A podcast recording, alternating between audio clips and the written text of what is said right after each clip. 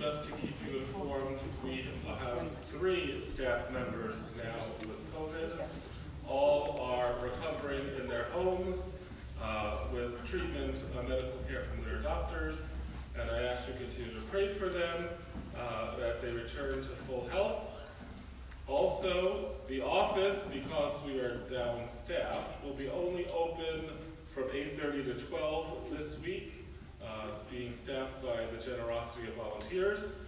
So just so that you are aware of that. And also for those who are concerned about myself celebrating Mass here, I was on a staycation, if you remember, so I was not around the staff. I have tested three times since I've returned, and I am negative. So therefore, I don't know what else to tell you. I already had it back in January. I don't wish to get it again, and hopefully the antibodies are going to protect me from it. But God's will be done. So anyway, for now, I'm here. Also, just to uh, dispel another rumor, or I mean, last week I mentioned the fact that I almost was killed in an accident, a car accident on the highway. I don't remember saying that the car flipped over.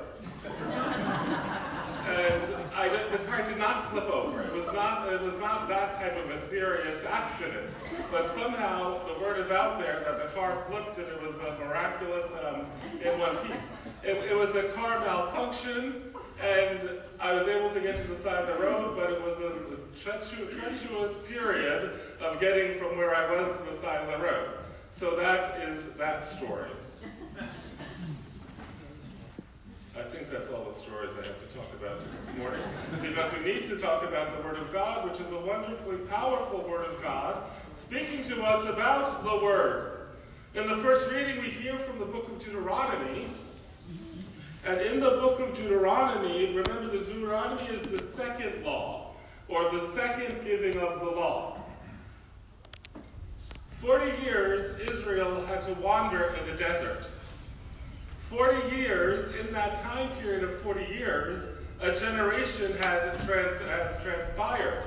And so, therefore, the only two living witnesses of any reality of Egypt is Moses and Joshua.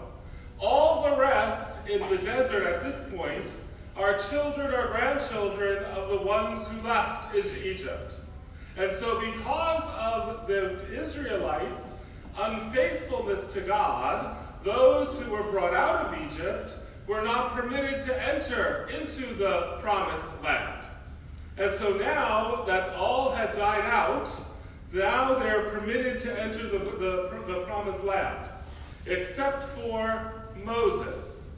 Moses did, doubted God's providence.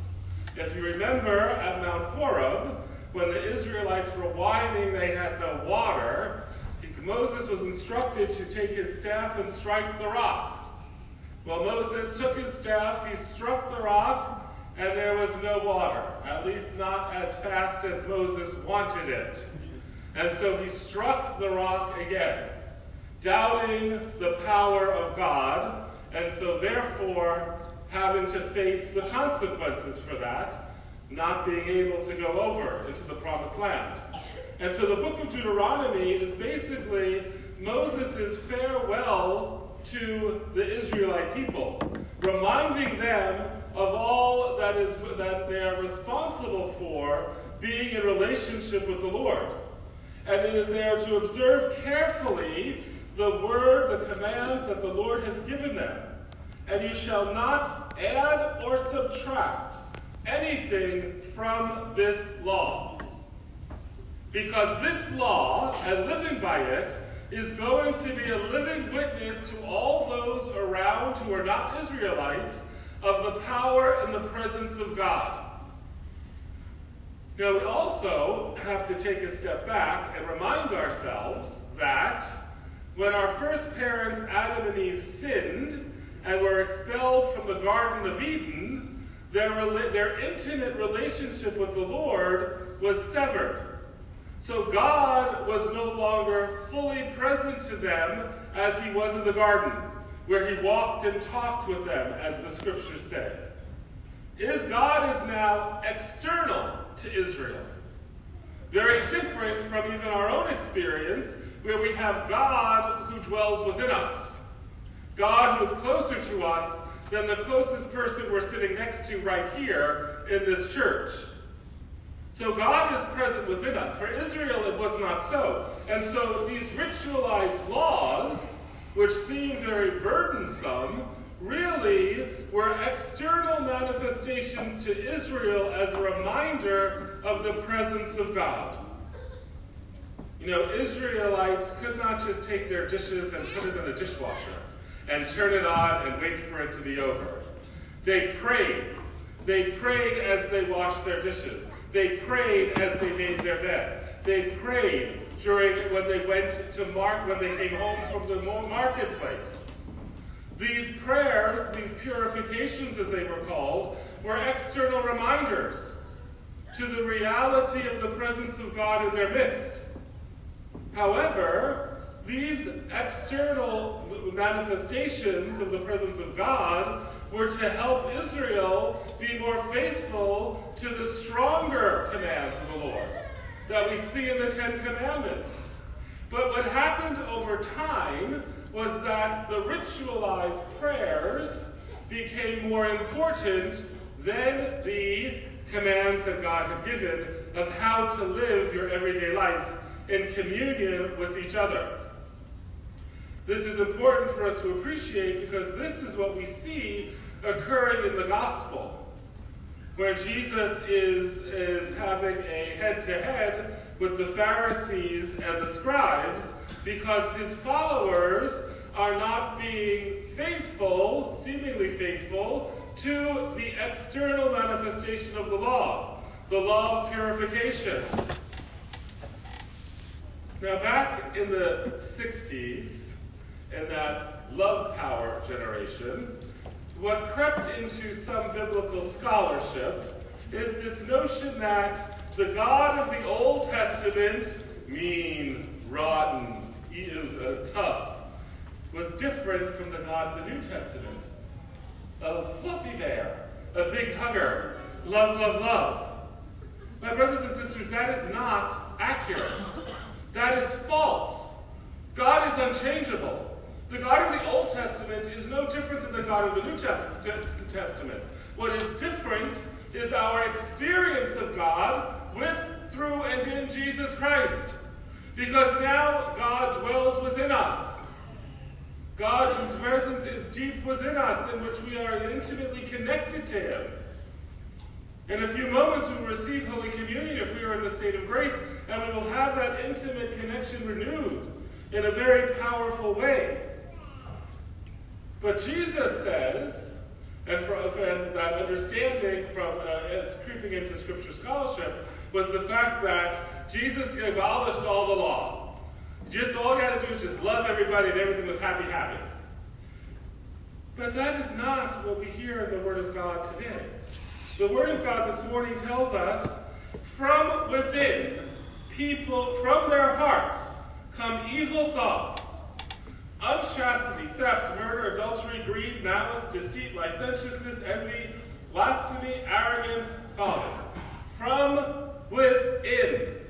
All sin that we act upon starts in here, starts in our thought process.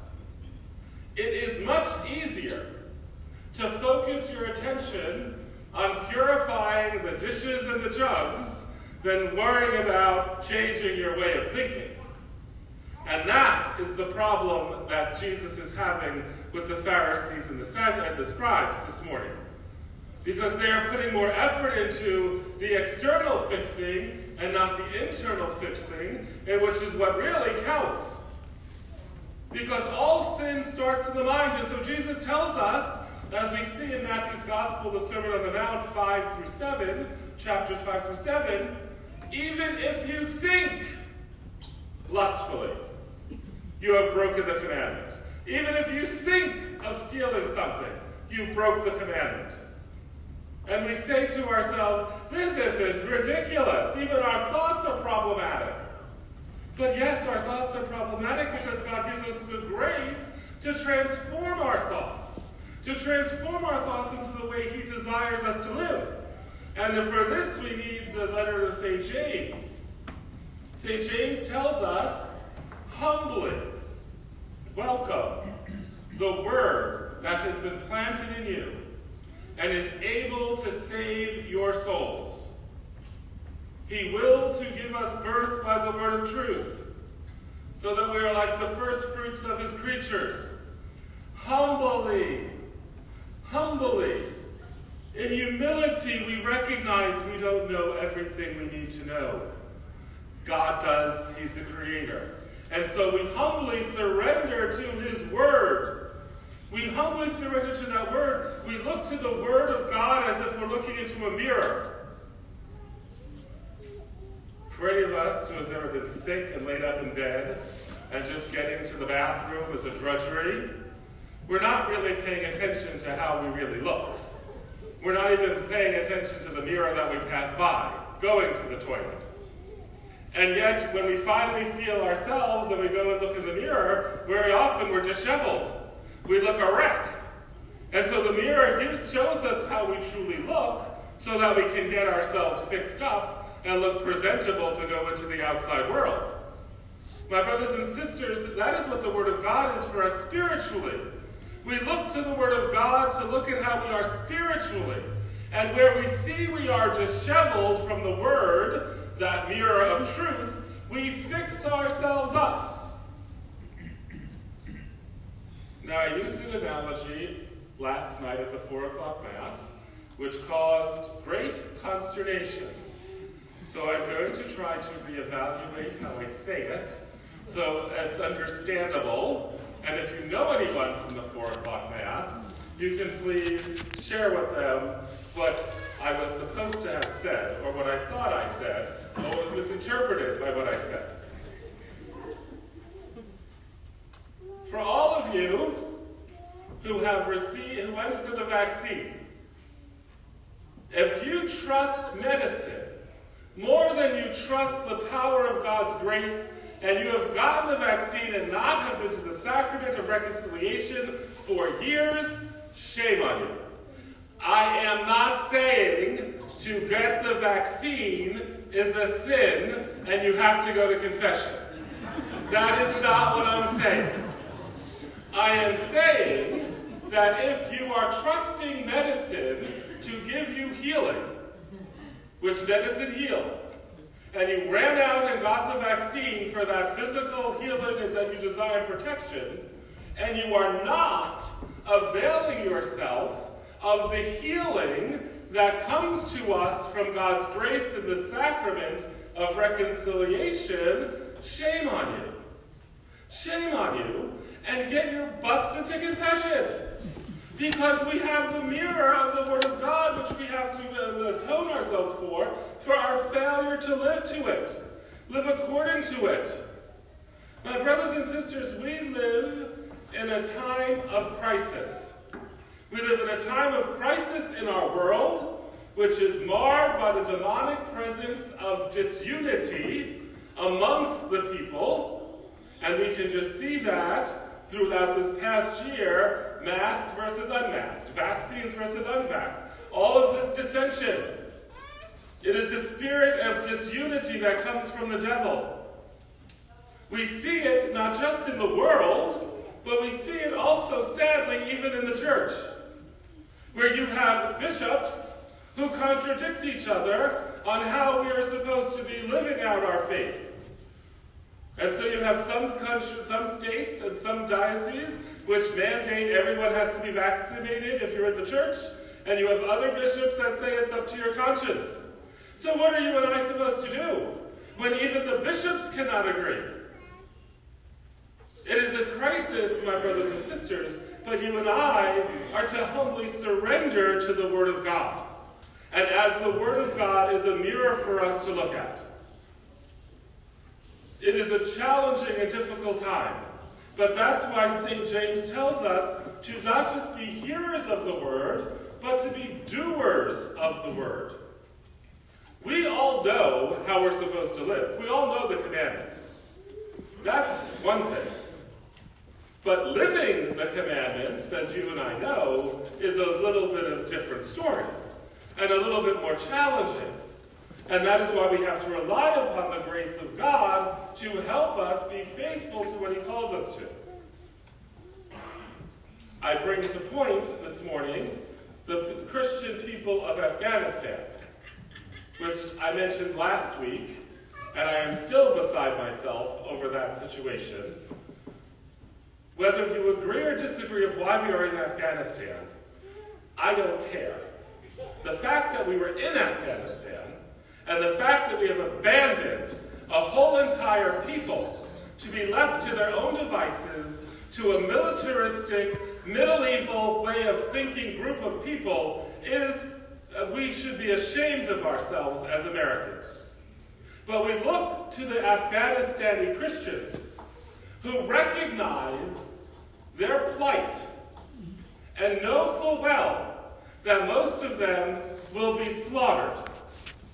They have called upon their Christian brothers and sisters throughout the world not to pray for their safety, so much as to pray that they could be steadfast to the power of God's word in the face of death. To be steadfast in the face of death, knowing that that is going to be their plight. They're asking you and I, their brothers and sisters, to pray that they are strong and capable and able to approach their death in a Christ like manner. That, my brothers and sisters, is Christian witness. That is being a doer of God's word, not just a hearer of it. Because not only do they hear the word of God and the promise of eternal life, the promise that this life is not the be all or end all, but they also hear and they also do the word of God by living it with their very bodies by living it and trusting in that promise of the word of life everlasting. I also want to bring to your attention Ethiopia. Within Ethiopia, there is a genocide taking place that you don't hear on the media. The Tigray tribe is a smaller tribe in Ethiopia, 97% Catholic Christian. The government is from a different tribe. And they've decided that the Tigray, the Tigray tribe no longer has to exist in their country. And so they are wiping them out. They are killing the Tigray people just because they are Tigray people, just because they are from that tribe. My friend Father Alex has not heard from his family, his parents, his siblings, for over three months. The last he heard, they were hiding in a cave for their protection and their security. No availability of getting money, no availability of finding food. He does not know if they are alive or dead. Thankfully, we were able to get him out of, well, we're getting him out of Ethiopia.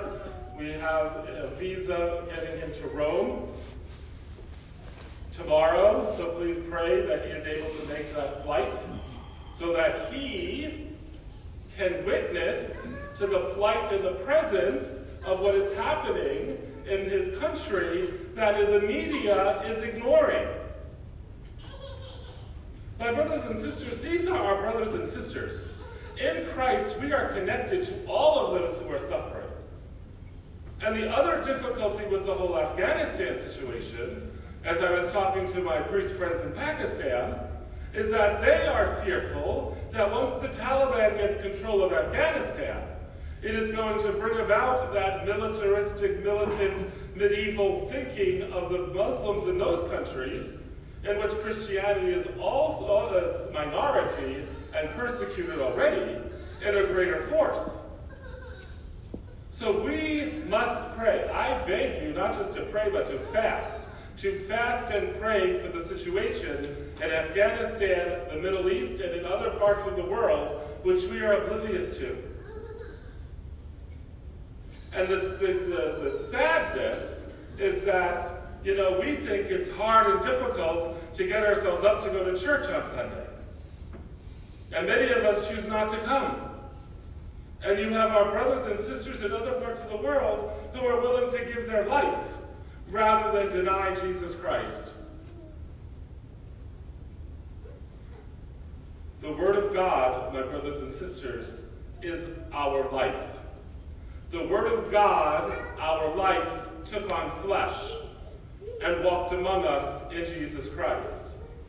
That Word of Christ, that eternal Word, which took on flesh and suffered and died for us, remains with us in the Holy Eucharist, the gift of the Father's love for us.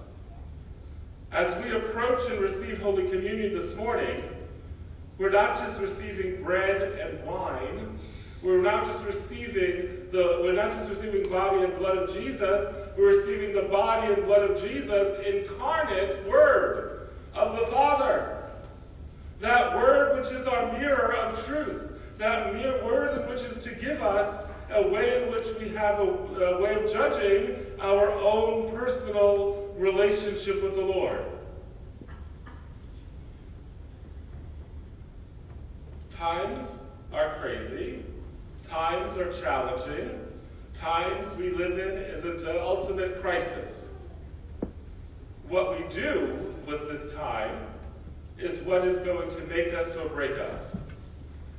We need to, we need to surrender humbly to the Word of God, and we need to allow that Word of God to be our life and to be our strength, so that you and I can be truly witnesses of the Word that the Lord calls us to be. That living light of hope and presence of God out in that world.